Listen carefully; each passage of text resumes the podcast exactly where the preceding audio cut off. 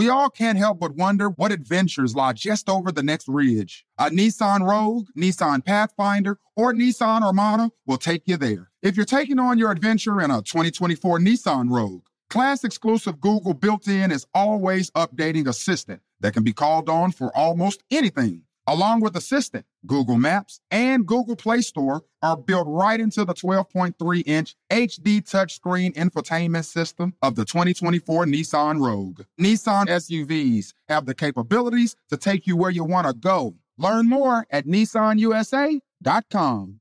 Got my Prevnar 20 shot. It's a pneumococcal pneumonia vaccine. For us, wise folks, it helps protect. I'm 19, strong, and asthmatic, and at higher risk get vaccinated. But, but nothing when grandma speaks. Grandson listens. 19 or older with chronic conditions like asthma, diabetes, or chronic heart disease, or 65 plus, you may be at higher risk for pneumococcal pneumonia. Prevnar 20 can help protect you with just one dose. Prevnar 20 is approved for adults to help prevent infections from 20 strains of the bacteria that cause pneumococcal pneumonia. Continued approval may depend on a supportive study. Don't get Prevnar 20 if you've had a severe allergic reaction to the vaccine or its ingredients. Adults with weakened immune systems may have a lower response to the vaccine. Side effects include pain and swelling at the injection site, fatigue, headache, muscle, and joint pain. For full prescribing information, please call 1 855 213 2138 or visit Prevnar20.com. Ask your doctor or pharmacist about getting vaccinated with Prevnar 20, even if you've already received another pneumococcal pneumonia vaccine.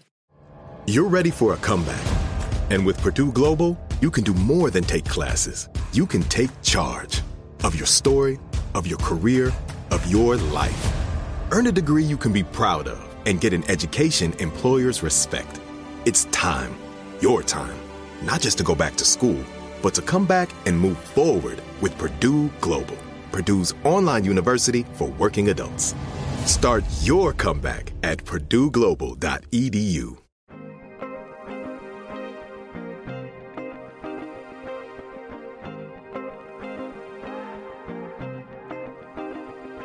From grandmothers who whispered in their baby girl ear, to fathers on dimly lit street corners instructing young soldiers to always keep their eyes open.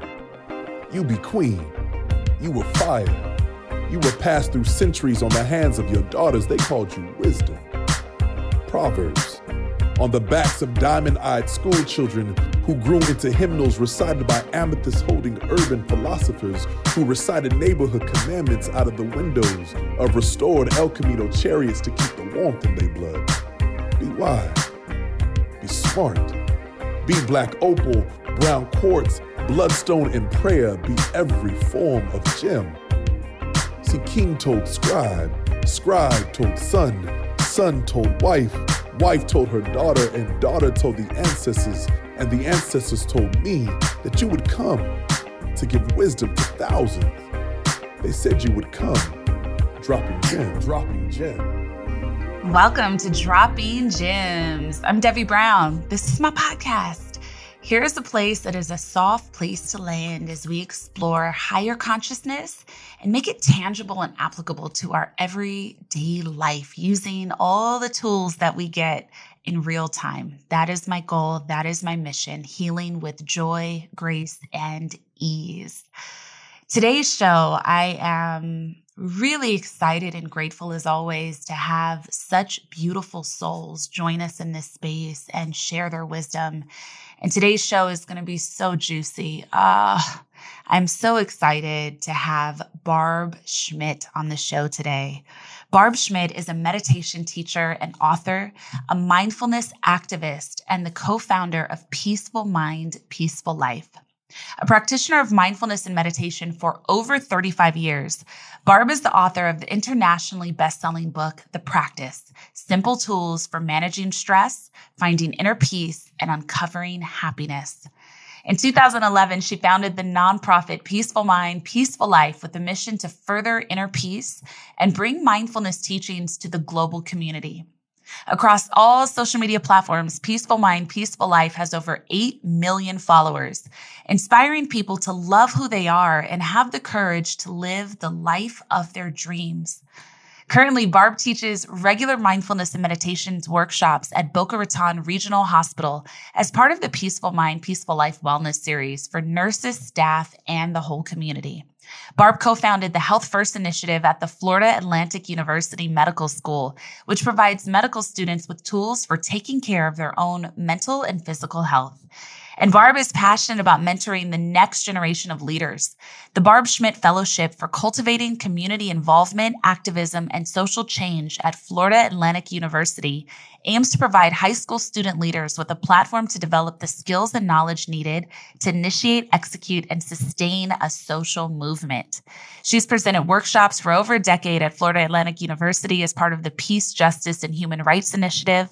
And Barb has created and led programs teaching mindfulness at Nova Southeastern University and in local childhood development centers, high schools, universities, college athletic programs, and transitional programs for young adults with autism. Barb's deepest desire is that people love, accept, and trust themselves completely, knowing that this inner confidence and strength will lead to a world of peace and love. So grateful to have you here. Welcome to the show, Barb. Thank you, Debbie Brown. I'm so I'm so honored, so honored to be here with you. I can't even express it enough. There are there are no words. I just adore you, and I love your dropping gems all over social media, all over the country, all over the world. Um, the things that you're doing are not only inspirational for me, but I love what you're doing and helping people around the globe. So I'm oh truly honored. That means so much, Barb. That means so much. I, you are everything. I like, every time I see you on my Instagram or we like exchange, I like cannot stop myself from being filled with a smile. You just have one of the most breathtaking spirits I've ever encountered. You know, it's just like, it feels so rare to meet angels, but to be in your presence, even virtually, like it fills the room with such an angelic love and depth. And the way that you share your work in the world, it's just so gorgeous and it's so gentle and it's so full. Like there's so much depth of spiritual teaching while also making it feel gentle, some of the more scary things. And so I just admire you so much. And I'm so grateful to have you here. Make me cry and goosebumps even get started. you guys are going to be listening to this. You're in for a big treat. Just to be, just to be in your presence and interviewed by you is such a gift and a blessing to me today. I I couldn't wait all day for this. I did nothing else today but get ready for you and just be so, mm. you know, filled with all the things. And you know, I love our story, Barb. Like, so Barb and I, everyone, we met, uh, actually, this is now probably a, a year and a half ago, maybe a little more. At the top of the pandemic, there was this really incredible um, movement put together by Luvvie and by Glennon Doyle and it was called Share the Mic Now. And it was really in response to the social injustice that globally was being seen, that many of us knew existed and experienced, but was having this really larger reach. And we got paired, and it was really like women of color got paired with I, this sounds bizarre to say, maybe, but women of color got paired with white women. Um, and we got on this giant, enormous Zoom call that it was a hundred of us in the inaugural class. And uh, I got paired with you. And it was really incredible. I got paired with you, with your daughter Michelle, with Peaceful Mind, Peaceful Life, which is your foundation and also your wildly popular Instagram page. And you and I, I'll never forget, you know, we all got on this huge call. It was well over 100 people. We were sharing for a long time. And really, the whole point of this at this time was about getting some of the deeper understanding of what was happening in the world out into larger channels, people that had, like yourself, that have well over a million followers, and connecting other perspectives and other ways of looking at scenarios or looking at industries. And so it was really so powerfully felt for so many of us. So the two of us were put together and we ended up immediately getting on our own call on the side and we fell in love. That's our love story.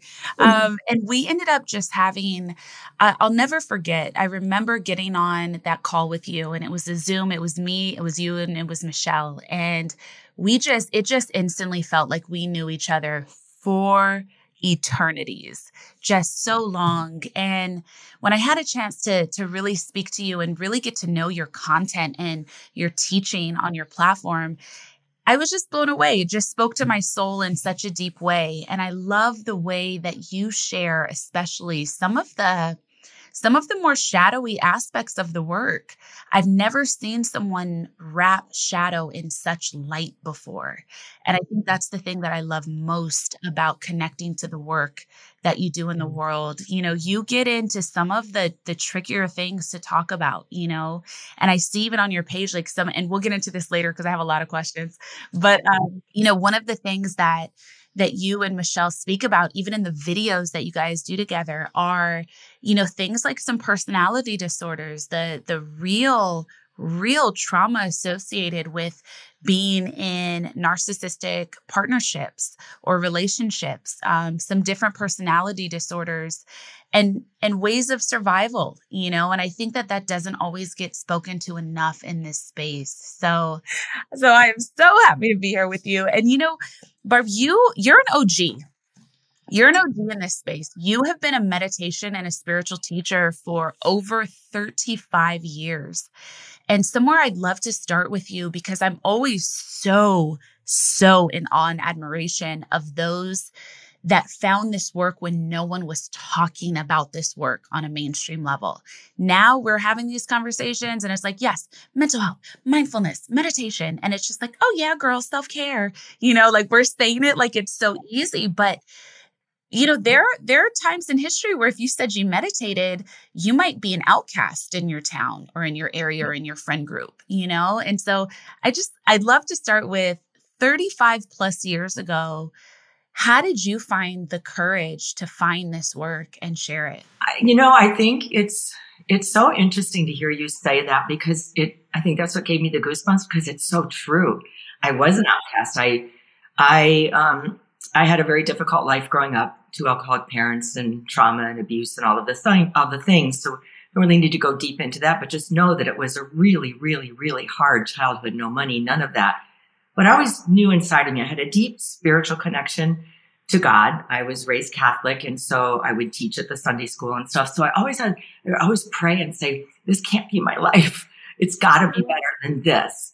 Um, and so what I learned at an early age at 13, I started working at McDonald's. You could do that back then in the 70s. And I thrived. They loved me. I had so much attention. And I just, re- what I learned from that was the more I thrived on the outside world, the better people like me. So I really had a shift. And even before that a little bit, I think, but before, but at 13, wow, it matters what I'm doing on the outside world. It matters how I look. All that matters. And what happened over the years was that became my life. And so I didn't care what was inside of me. I didn't care how I felt. I didn't care who I, you know, it didn't matter how I, how I felt or even, you know, what, what I needed to do on the inside. So God kind of went away and he kind of went away a little bit as well, or she kind of went away when, when I had, um, suffered a, uh, sexual abuse with, with a family member. So it kind of felt like, oh, he doesn't like me anyway. So let me just do what I know that I can do. And so you know, fast forward to age 23, I owned uh, my own McDonald's restaurants, you know, many. Oh my God. yeah. So I was one of the first women. But along the way in that journey, I developed an eating disorder of bulimia. You know, when you are denying that inside little girl or or big girl or whoever that girl is that all of her feelings and you're constantly stuffing on it was food that that helped me do that and it also was a supervisor that came in one day and he said brought me in a big award and a check and all the things because I was really successful. He said, you know what? You were doing such a fabulous job. And since I've met you, which was probably maybe a year before, you've put on a lot of weight. So you must like this job too. And I'm like, I mean, even saying that today to people, they're like, and I remember all I heard was you are fat.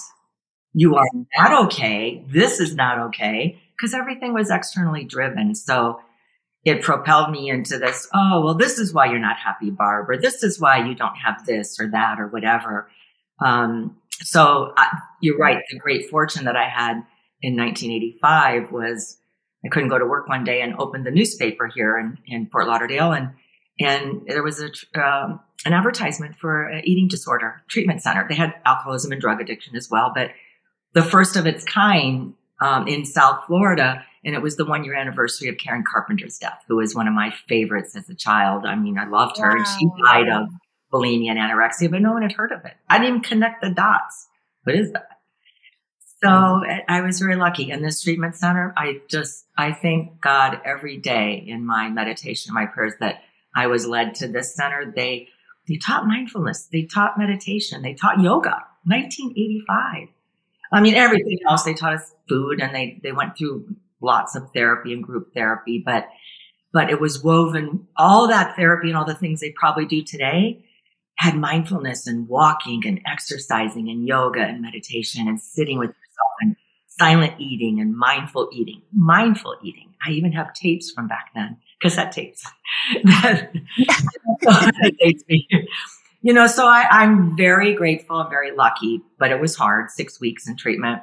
And when I came out, I was really blessed because I knew that if I didn't do something, like if I didn't find a practice or if I didn't find a teacher, if I didn't keep this meditation, mindfulness, this whole toolkit of things that I learned in treatment, I had this, you know, I knew that I would die because I met so many people in treatment that were in their, my age today. I'm 64 years old today. I met so many people in there suffer from bulimia for 20, 30, 40 years, all the illnesses and things. And so I knew, wow, I'm 28. This is amazing. Now I need to be serious. And it's been 37 years. Incredible of constant studying and teaching and all the things I think a lot of people maybe do today. And it was just not mainstream back then. It was not easy finding the difference. So I, I would read a book and and that would lead me to the next book or the next teacher or I was just constantly absorbing it. I, I was so thirsty and hungry for it that I never stopped exploring without internet, without all the things that we have today. I was always doing it on my own and people thought it was crazy. And I'll tell you, and this is what makes me sad today. No, I hope it's not true. I do talk to a lot of kids. When I told, I got out of treatment excited, like I was on top of the world.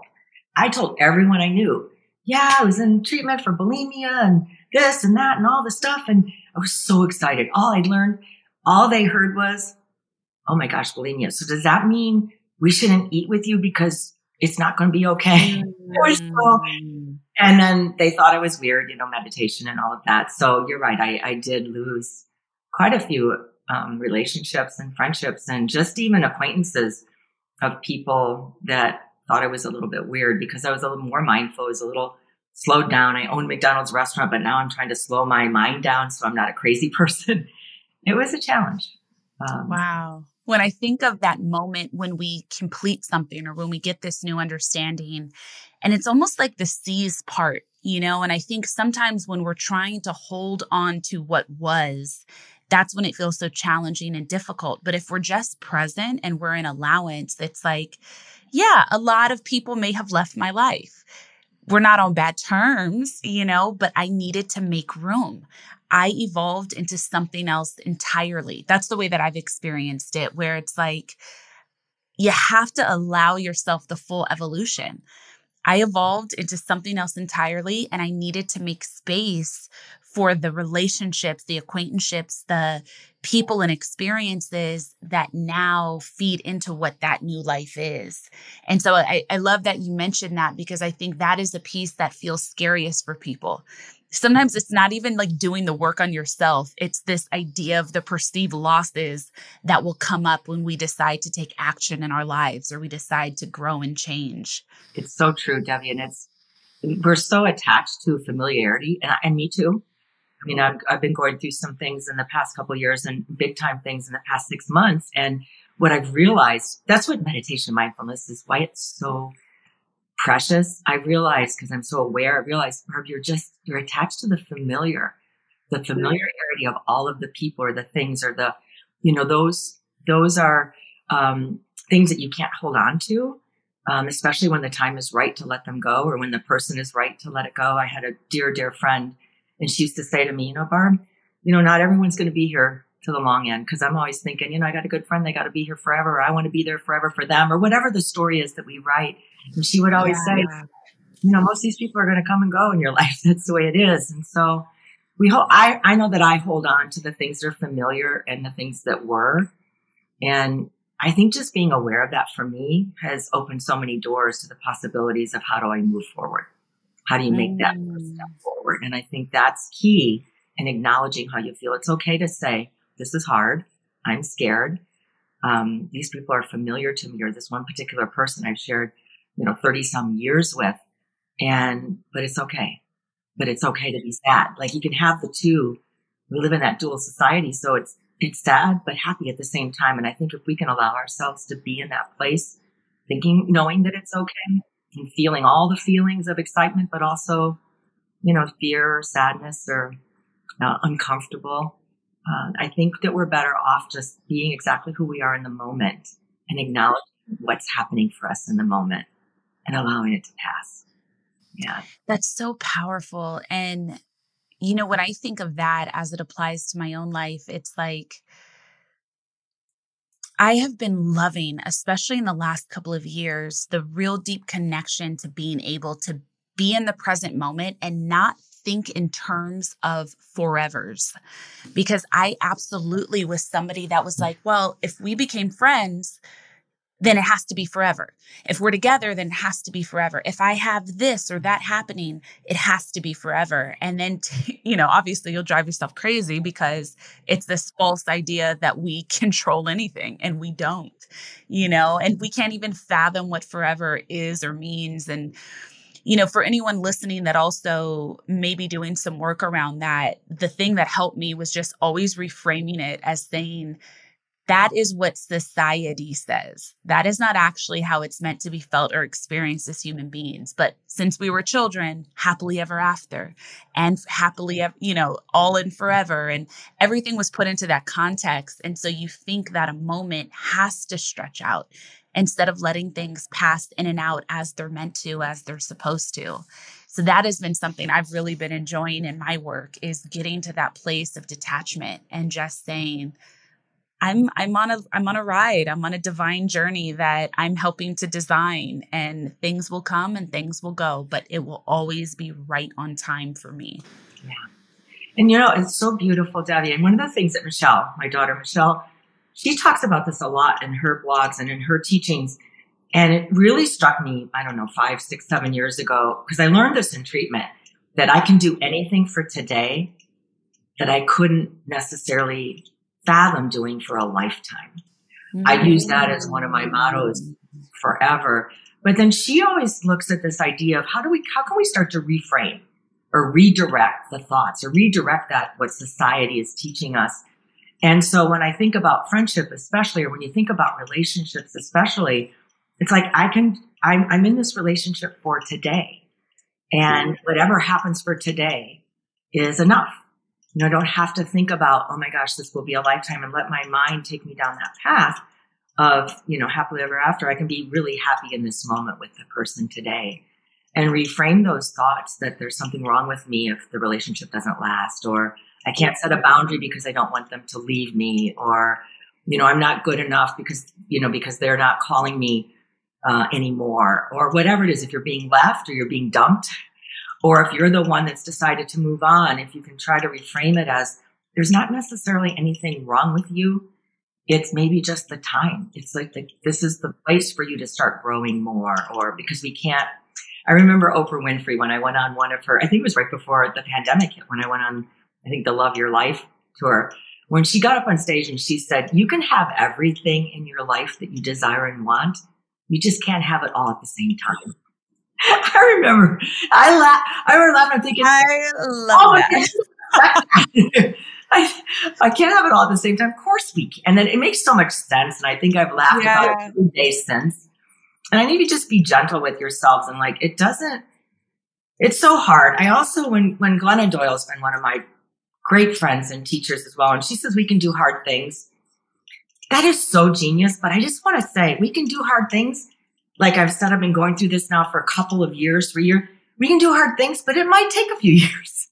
It doesn't mean I can do hard things. And, okay, I'm done. I did it. Oh my gosh. Oh, there's something wrong with me because here I am three years later, still having some of those same thoughts. Yeah. It's yeah. not, it, it doesn't, this living the life that we're teaching and the way we want to live our lives, what we've chosen is not an overnight success. It is really a work yeah. in progress and it's for the rest of your life. And I think you said it beautifully in enjoying the journey along the way. What are the little joys and the things that we can see and don't, we can do hard things means that's your motto. And if it takes the rest of my life to do maybe one hard thing that I'm having difficulty with, if I can do it after 40 years or whatever it is, that's that's phenomenal. That's a mm. success.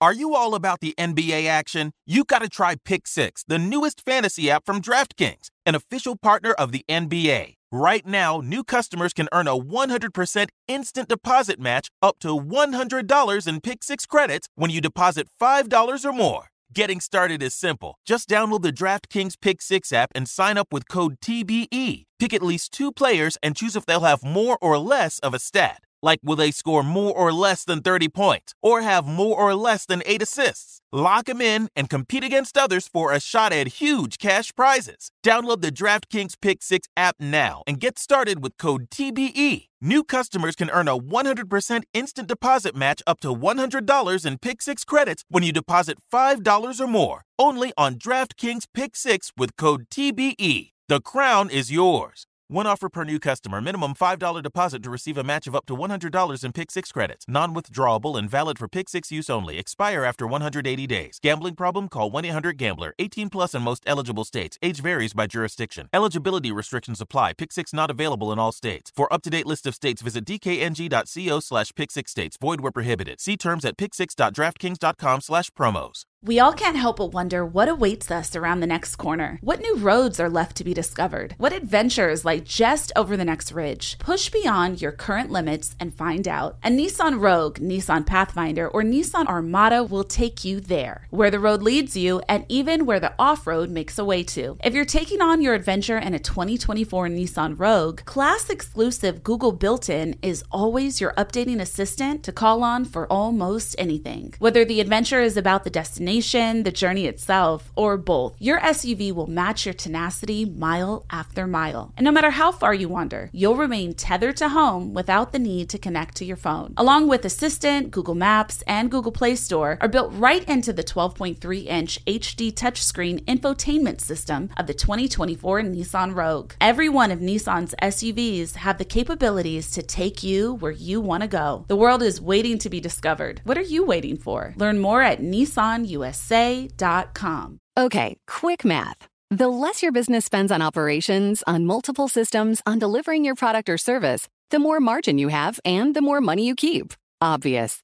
But with higher expenses on materials, employees, distribution, and borrowing, everything costs more. So to reduce costs and headaches, smart businesses are graduating to NetSuite by Oracle. NetSuite is the number one cloud financial system, bringing accounting, financial management, inventory, HR into one platform with one source of truth. With NetSuite, you reduce IT costs because NetSuite lives in the cloud with no hardware required, accessed from anywhere. You cut the cost of maintaining multiple systems because you've got one unified business management suite. And you're improving efficiency by bringing all your major business processes into one platform, slashing manual tasks and errors. Over 37,000 companies have already made the move. So do the math. See how you'll profit with NetSuite. Now through April 15th, NetSuite is offering a one-of-a-kind flexible financing program. Head to netsuite.com slash stereo right now. netsuite.com slash stereo. netsuite.com slash stereo.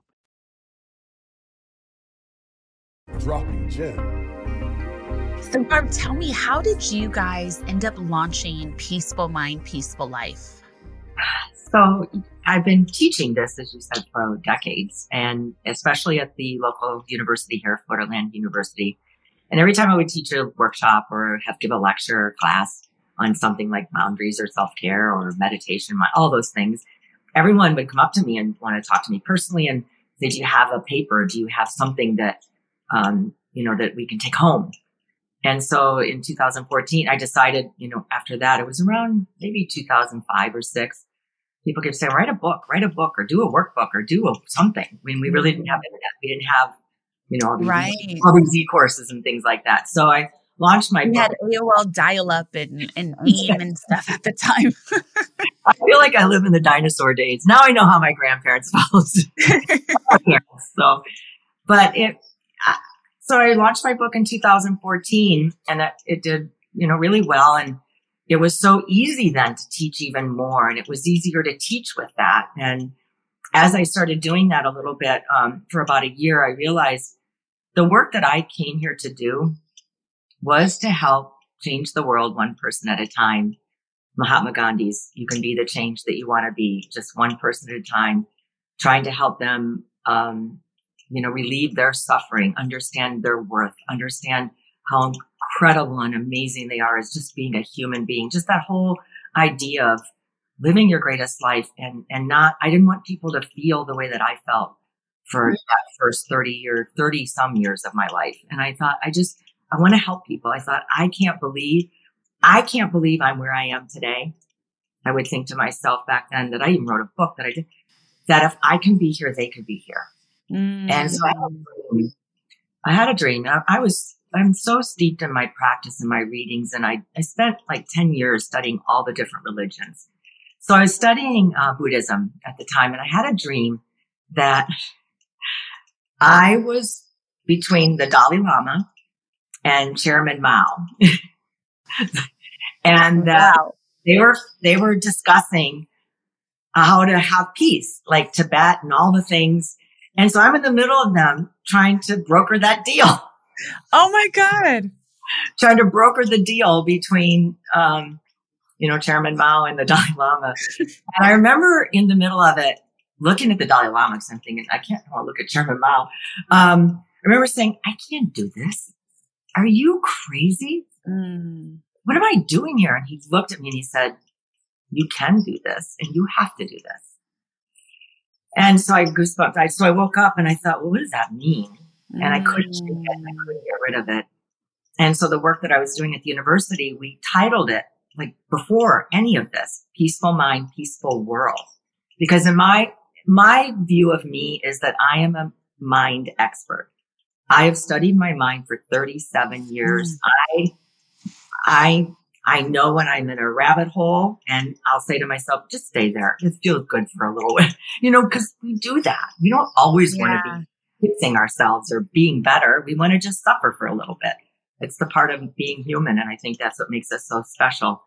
Um, so I know I'm a mind expert. So I thought I was always about, and peaceful for me doesn't mean sitting in a cave or being a monk.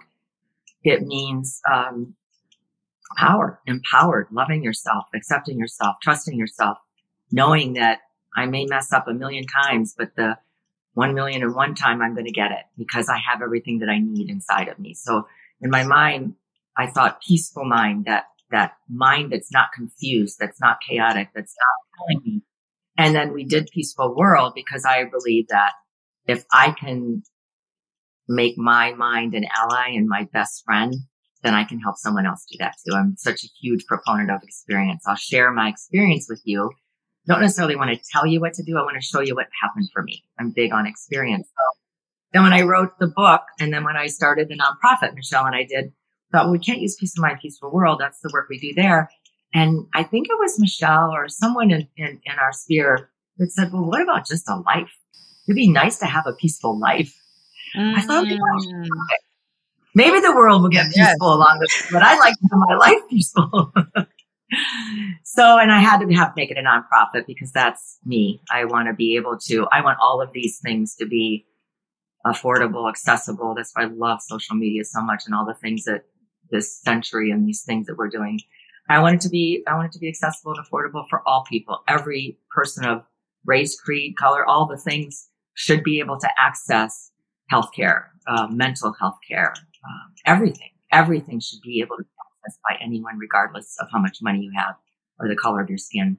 And I am a product of the 60s of the, you know, the racial justice movement, the women's movement, all the movements. And I thought, oh, that's why you were a kid back in the 60s because now you're, you are 60 something and now you can, you're actually still living in the same nightmare that, you know, that's happening in the country. And now you have all of the tools and all of the power and all of the things to affect change. And one of my greatest ways of doing that is making all this accessible, helping people wherever we can. And Michelle is the same.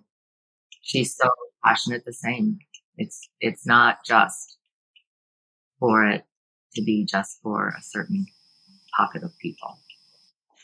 You know, and speaking about the 60s, it, it's so interesting to me. So I study humanity. Like that is one of my favorite things to get deep and study about. And I love, I love studying specifically paradigm shifts and consciousness and as it has evolved in different centuries and in different time periods because we always notice those big bursts that drove humanity forward by leaps and bounds like there could have been hundreds of years where things were done exactly the same and then a 10 year time span, everything changes. Um, and we have things like, you know, steel and the industrial revolution and, you know, technology and science. And so it just, it fascinates me the way that that happens. And so I really study it because I love looking at patterns about um, energy and about uh, our ascension and awakening of the human. And so to hear you talk about the 60s, you brought up such a powerful. And there were there were so many things that were ripe in a few decades that kind of blended together from the women's movement to racial justice and civil rights to consciousness you know even even the the reclamation of our bodies in certain extents with the free love movement and changing you know the ways that we experience sexuality and they all kind of converged at once and even though we still have a long way to go, there was so much that shifted. And then it felt like there was a stopping point, and maybe that's the integration point. This is how I'm looking at it from like a study mind, right? I'm like, maybe we need four decades to integrate, and then we do it again. And yeah. and so it feels that we are very much in that, but more powerfully right now. Um, and I'm just curious, as someone who one got the call in such a rare way when no one else was doing that. You know, like I believe, especially people like yourself, you know, where you were planted, there you had to exist. You had to exist because how else would have people in your orbit, in your area, gotten this work? They wouldn't have, you know? And so there's so much. So I guess I'm saying a few things for those listening. One, if there is a calling on your heart, you must listen to it. No matter how small it is, no matter how, even if you can't see the full path or understand, you have to. You have to, because wherever you are planted, you are needed. Um, but I would just love, from your perspective, what do you think is happening right now in comparison to when you have seen these big conscious shifting moments happen before? And and what do you think maybe we're doing better or need to do better in comparison? Such a great question debbie. And i think what what you just said about um you know i think sometimes i think a few things are are happening. Um I, yes i was when i think of me as a girl in the 60s I, lived I was in chicago the suburbs of chicago. So the, i mean the, the race riots and all of the things happening oh in the 60s was yeah. huge, huge every, a lot of places, but Chicago in particular. And when I think of all of that, I think I was being, um, you know, I didn't, I didn't know it. I wasn't aware what was happening. I was aware that I was so sad and I couldn't stand it. I'm like, how is this happening? It's like kind of right now, like right now, like last summer. How is this happening? How is this happening? So I would feel that. But I think, I think I was it was all being implanted in me because all we had was television. We didn't have anything else. We didn't have phones. We didn't have, I mean, we had, you know, dial up phones, but we didn't have anything else. We had no other way. You had the news, you had the newspapers. But I remember what happened for me as I gravitated to Martin Luther King Jr. Like he became, every time he would speak on television, I was riveted.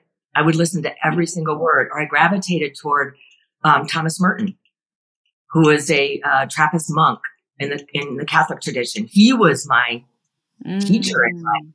And I gravitated toward the Dalai Lama, you know, just watching what was happening over there. And so I think about those things. And now as, you know, someone who's been studying those people now, but also now they're my John Lewis. Like I feel like they're Mahatma Gandhi. I feel like they're my friends, if that makes so in this in this place in my life, I feel like, wow, I know them. They're my friends. Now I'm they're all gone now. And when John Lewis died, I thought, oh my God, I took a deep breath because I had the, the unbelievable honor of meeting him the year before he died. And I took a deep breath and I thought, this is it. And when Brittany Packnett wrote what she wrote on that, like, we got, we got it now. We got it. This is all us now. Mm. And I remember thinking, oh, this is so hard. This is so heavy. And then the next breath, I thought, wait, even you've been training for this for your whole life. You've been training for this your whole life. Um, you were made for these times, Barb. And so is everyone else who's been in this realm of the 60s. So I think to answer your question, I think if I look at the Buddhist way of thinking, and I'm not a Buddhist, but I just love because Buddhism's all about the mind. And I just, I love that. You know, the Buddhist way of thinking is we kind of went to sleep for a while. Um, and I translate that as not that we went to sleep, but that we, you know, we hunkered down and made our money and raised our kids and did all the, like, like Hinduism calls the householder parts. We did all those things and we just kind of put racial injustice and all that, you know, in the rearview mirror for a while so that we could do all the things that life was saying we were supposed to. Society said you got to make money, you got to have a career, you got to raise your family, you got to do those things.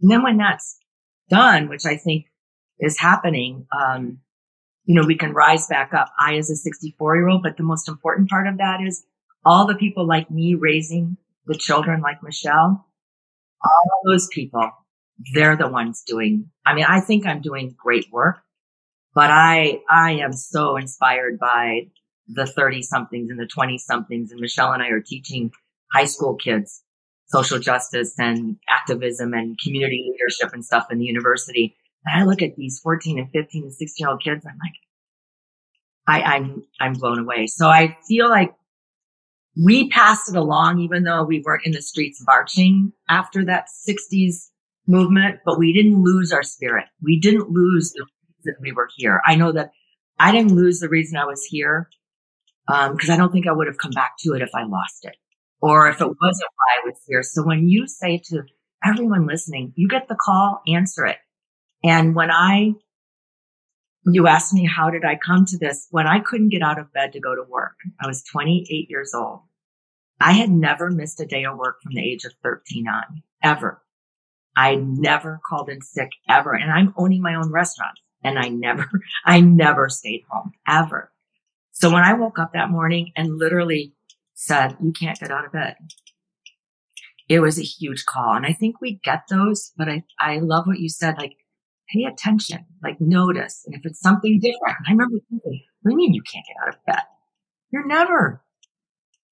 So I love that you said that, you know, just really start. Awareness is key. What Thich Nhat Hanh says, one of my teachers, favorite teachers, he said, he says, uh, awareness how does he say it so beautifully?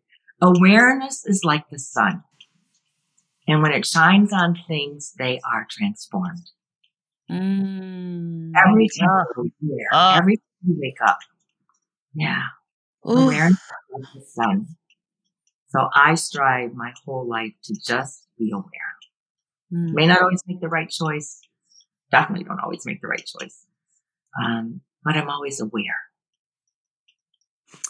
You know what I would love to speak to with you, Barb? And I have chills already and I haven't even got it out of my mouth. okay, spirit, where are we going? Um, hmm. So something that really that really is so striking about you is your authenticity is so palatable like the way that it comes off of you, your authenticity, your grace, your deep peace with you is so felt. And I think that's why I'm always so impressed by the work that you and Michelle do, and especially the work you do together, both as individual spiritual teachers, but also as a mother and a daughter, and seeing that pathway. Like, that's so important for me as a mother of a son who you know, my biggest goal is to keep him as in remembrance of his wholeness as possible throughout his childhood um, and life and get the tools and the things. But, you know, you're, you've sat here and the way that you share, there is so much love. There's so much divine love that surrounds everything that you speak and that you say and do.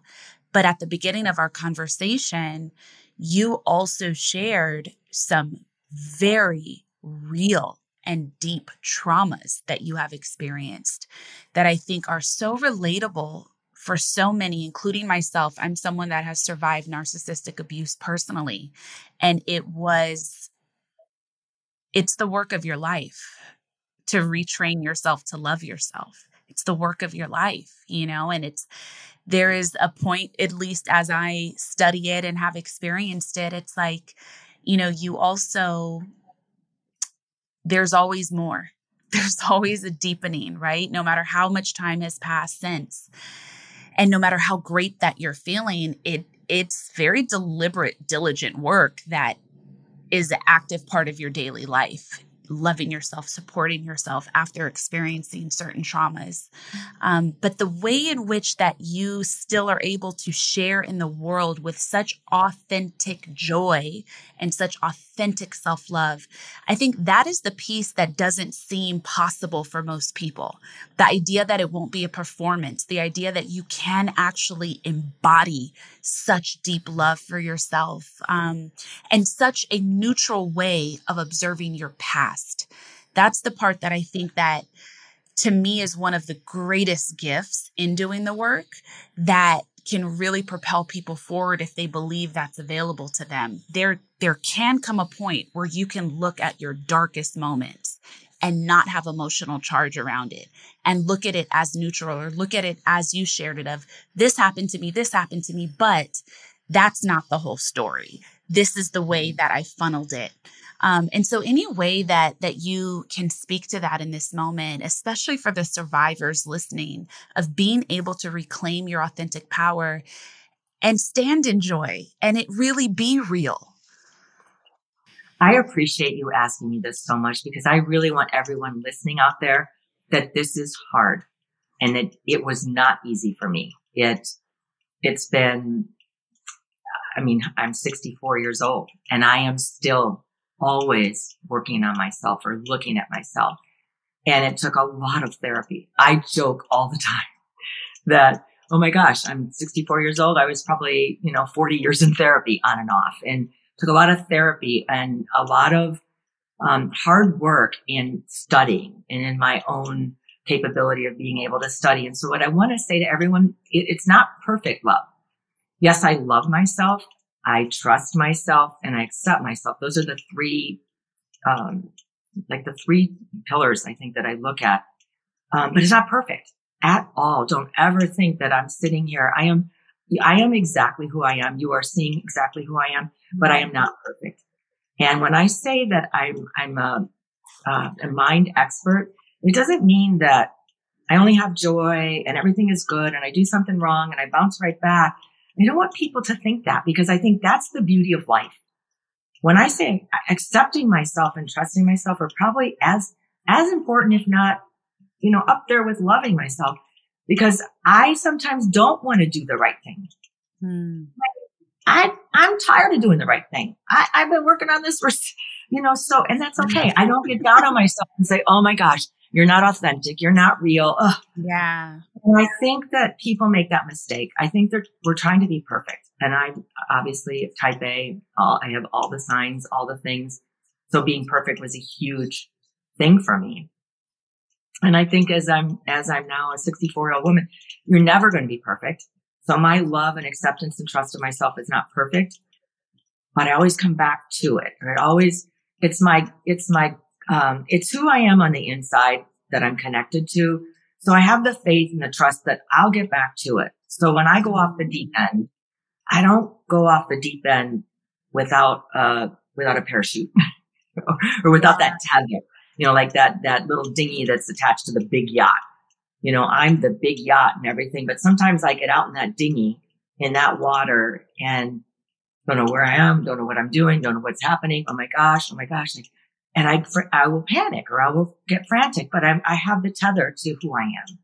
And so I think that my recovery and the way that I've been living my life has been woven not only with the therapy, lots of therapy, but the meditation and mindfulness piece has been key. I don't know if I would be sitting here the way that I am today without it. So I try to help people see also have this, you know, please seek therapy, seek whatever you can, whatever you can and whatever you need to do because trauma is trauma and you talk about it beautifully. Trauma is, is something that you live with for the rest of your life. It truly, because trauma, what I've noticed in myself and why the mind is so important to me, trauma confused gets me confused. When I'm confused, or when I'm making a decision or a choice or I'm feeling less than or I'm feeling like I don't know what I'm doing, if I sit for just, even if I sit for five minutes, uh, it'll come to me and I'll say, Barbara, you're confused. You're confused. Well, what are you confused about? And I think it's my trauma because I was so severe with all of that.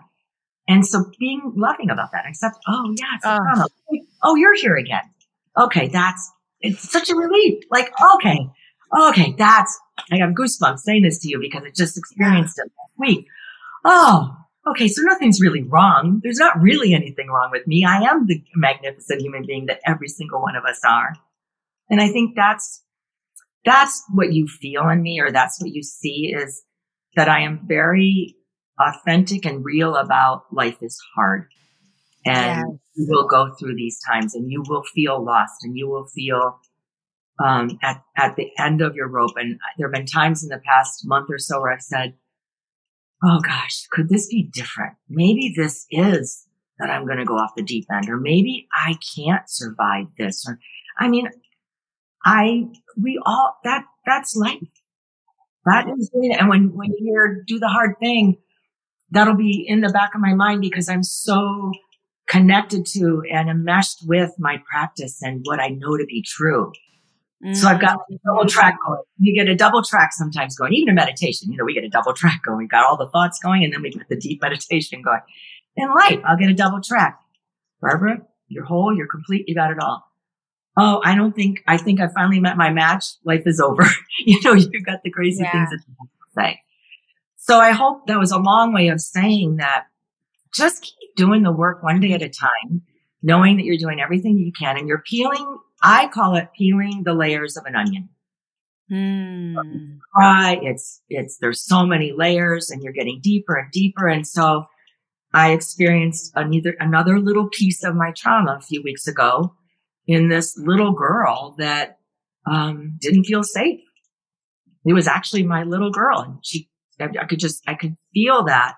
I'm like, where did that come from? I thought I, I thought, I thought I protected you and and and healed you decades ago. Yeah. What, what do you need for? What do you need now? What's happening now? Mm. I think just being patient and loving and open and receptive and curious, all the words that will help you to feel that everything is okay all the time, even if it's you're at your worst.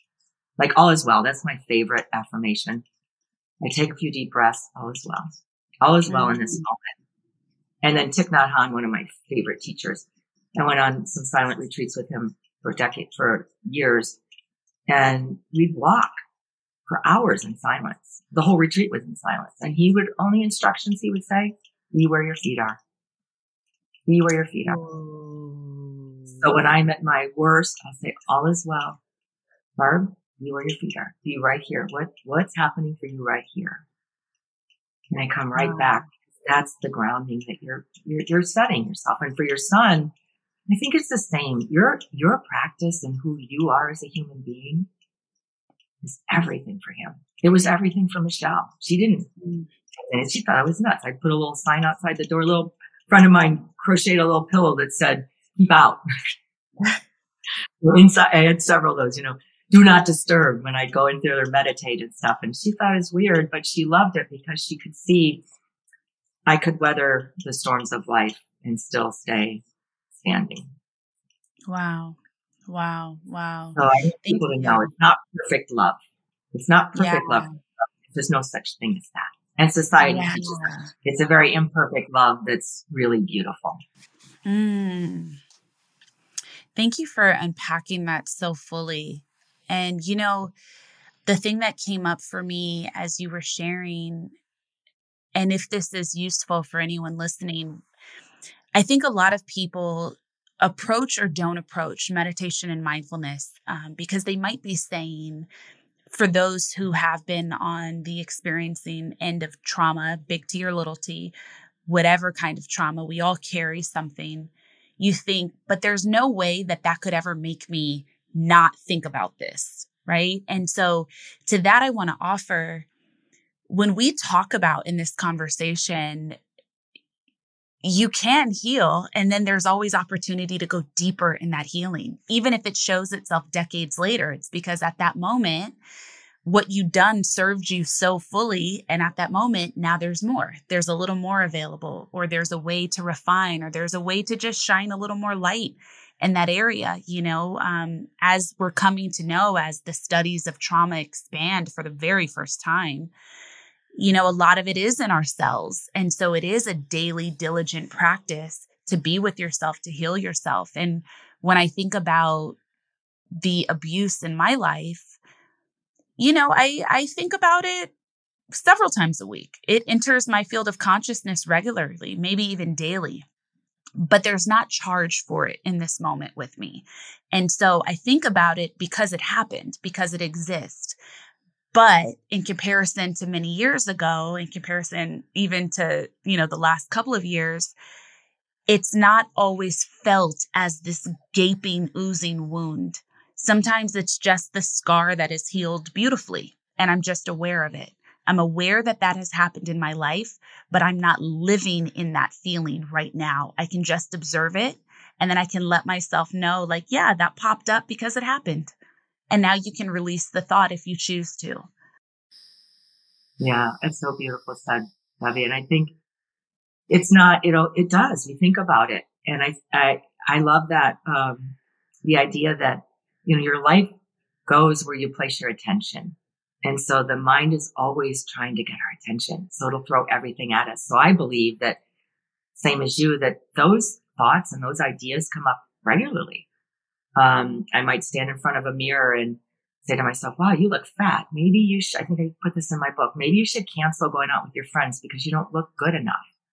You know, when I share that with people, they're like, but you've been in recovery for all this long. I said, yeah, but I have trauma from all of that bulimia all those years. And so it doesn't mean that it's not going to rear its head or it's not going to try to get my attention or it's not going to, as you said, it's in the cells. And so we have the beautiful choice. And I think that's the, that's the whole reason I think for training your mind to be a friend and an ally and using practices and using tools and having all those things. Because if I didn't have all that, that thought would start to take root in my mind because I'd give it food. I would say, well, where do you think I'm, where do you think I'm fat? Oh, is it because the pants look a little bit tight or maybe I bought the wrong, I mean, I would have a whole conversation in the past about it. And today I'll say it to myself and I'll look at myself and I'll start to laugh most of the time because I'll say, well, that's just not true. You, you know, you've come to visit me again or that thought is not true. I mean, that's what I love about the, the age that we're living in now with all the research and the science that you mentioned studying humanity. There's so much science behind now that we think, you know, 70,000 thoughts a day and 85% right. of those are repetitive. And of those 85% that are repetitive, most of them are negative. So no wonder we're like a mess all the time. Uh. I mean, it makes sense. So that makes me feel better. Like, okay, now I get it. we're all like this because the mind is unruly and no one ever taught us no one ever taught us that you actually have a choice in what you're going to pay attention to and think. You don't have a choice what comes in the head, like you just said, but you have a choice as to what you're going to pay attention to mm-hmm. and what thoughts you're going to believe. Mm-hmm. And the more you keep believing the truthful, helpful, safe thoughts, the more you start to recognize that the other thoughts not only are not real, they don't serve you, they bring you down, and it's really your responsibility to start honoring yourself and not believing them. It's, it's, it's just your practice to start paying attention to what isn't true and what isn't helping you.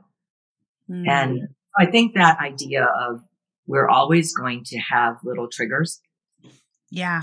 And just being aware, awareness. Awareness is like the sun. When it shines on things, it's transformed. If you can just be aware the minute you are aware, oh, you're here again. I dealt with you many, many times in the past 60 years, um, you know, goodbye, you know, or with this is, this too shall pass or life is well in this moment or be where my mm-hmm. feet. Yes. One that I love to use for me is it all serves purpose. Mm-hmm. Everything serves purpose, you know, and I like to identify ways that I was positively informed mm-hmm. um, by by different experiences. Mm that is so good. I want to say to everyone listening to, if Debbie and I can do it, you can do it. Mm. We're, we're yes. sharing deepest things. It, everyone can, and it's not easy, but you can little by little by little, like doing one thing, one baby thing every day in the 24 hour period that you could do. Maybe it's read a chapter in a book. Maybe it's pick an affirmation that you'll use every time the mind tells you a lie or every time the mind beats you up. Eavesdrop on all the thoughts you're having in the mind. You're like, okay, what's real and what isn't? Just become a scientist of the mind all day long. Well, wait, you just said that. Is that real? Well, no, it's not real. And then you, because the minute you say it's not real or the minute you challenge it, it's, it, you took its power. You took its energy. It goes like that. Like, like that. that. The second you self inquiry, the second you ask your feeling a question, you've regained your power. Yeah, exactly. You do that all day long. It's not like you regain your power for the rest of the day. You Yeah. can. like, you can, and it does happen a lot, but it may not, and it doesn't matter. It's all the same. It's all, it's all, as you said, it's all purpose. It's all practice. It's all the grand scheme of life, and it's never the same from moment to moment to moment, which we know from this pandemic. It's taught us amazing things. It has. Oh, uncontrollable, never the same from moment to moment. We get into a groove and all of a sudden, whoop. Okay. The gifts of the pandemic of restructuring time for ourselves has been immense. Such a masterclass in detachment, releasing control. Yeah. And, and I think what I love, what I always look at for people, and I always, a masterclass in detachment and awareness and understanding that we literally don't have any control. If we ever thought we did, uh, now we, now we really know we don't. But it's also a masterclass in pain Yes. and suffering. Wow. and uh, and and alone, being alone and lonely and fearful. And um, I think the duality. I've been studying. I've been thinking about duality a lot in my life lately, Mm. that I've been going to. and I thought, it, we live in a dualistic world, and we live in you know, there's the good. There's always the good and bad. There's always the the suffering and the joy. And so understanding the suffering and moving ourselves through it, our emotions and getting the emotions out and feeling the feelings. And once you, once you name the feelings, 85% of it's gone.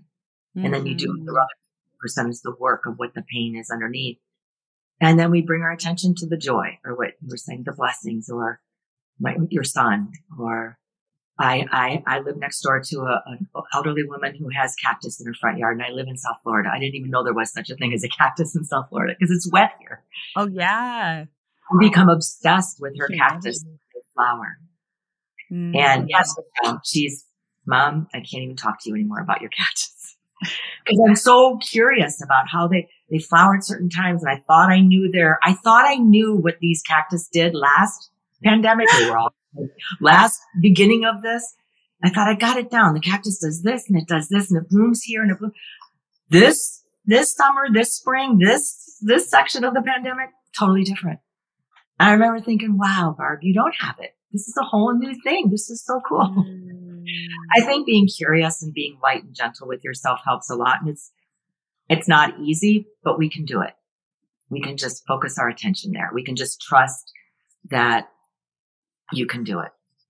Yeah. One little thing. We can do it. We can do it. You can can do do it. You got this.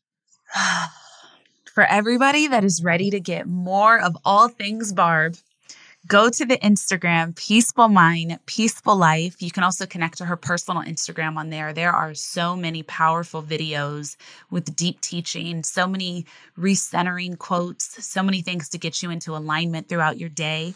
And also, Right now, Ba- Barb has a special promotion. For the very first time, she is offering a small, intimate group of mindfulness coach coaching program later this year. It's only going to be limited to eight people, and topics will include setting healthy boundaries, managing emotional triggers, coping with anxiety and overwhelm, finding forgiveness.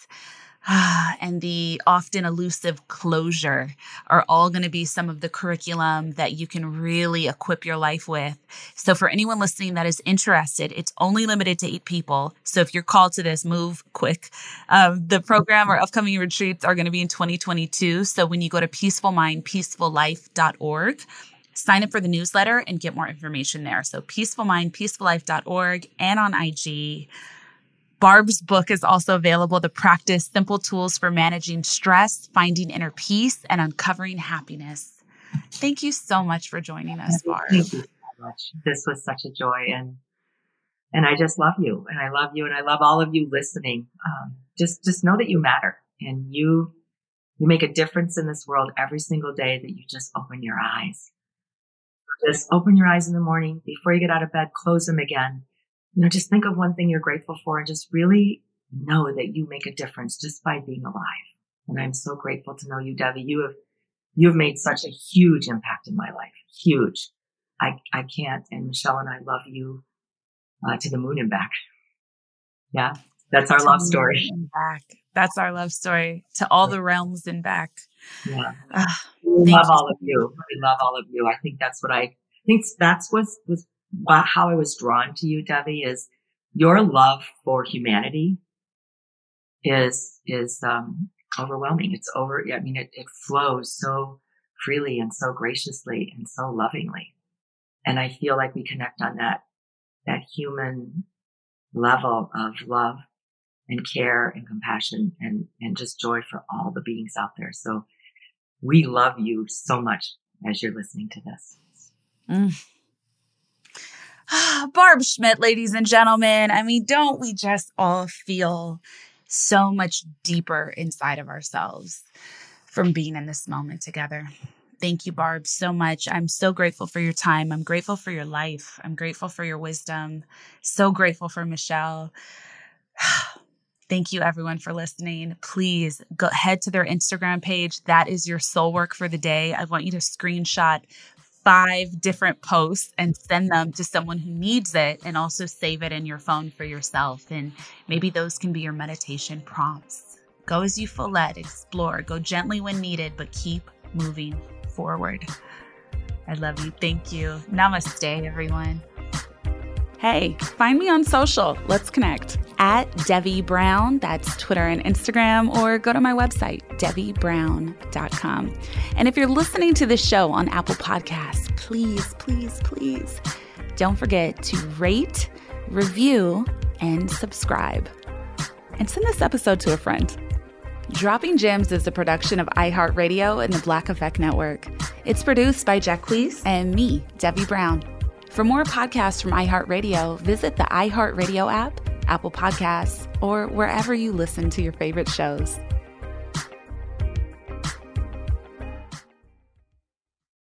With the best all inclusive vacation deals to Mexico and the Caribbean, booking your getaway with cheap Caribbean vacations means you have more freedom to do your deal. Whether you want to enjoy snorkeling, endless margaritas, and more, or simply soak up the sun and sand in a tropical paradise, Cheap Caribbean Vacations has your deal for that. Plan and book the exact getaway you want at exactly the right price for you by using our exclusive budget beach finder, or find a featured all inclusive package to Iberostar Hotels and Resorts and do your deal at cheapcaribbean.com. Ready to celebrate International Women's Day? M&M's and iHeart present Women Take the Mic, sharing empowering stories of women supporting and celebrating each other. And of course, there is a smooth and creamy companion for your listening pleasure, peanut butter M&Ms, because they're just another way to help treat yourself in situations where you deserve a little added delight, like listening to your favorite podcast. So savor the deliciousness of peanut butter M&Ms and spread some positivity. From breaking glass ceilings to dominating in sports and entertainment, women truly are unstoppable. Turns out a delightfully clean home can make for a delightful start to the day. At Mrs. Meyers, everything they make is inspired by the garden. With plant derived and other thoughtfully chosen ingredients, their cleaning products smell like a dream and work like the Dickens, leaving your home sparkly clean and your to do list tackled in no time. Goodness, there's no better feeling than that. Mrs. Meyers, rooted in goodness. Visit MrsMeyers.com today.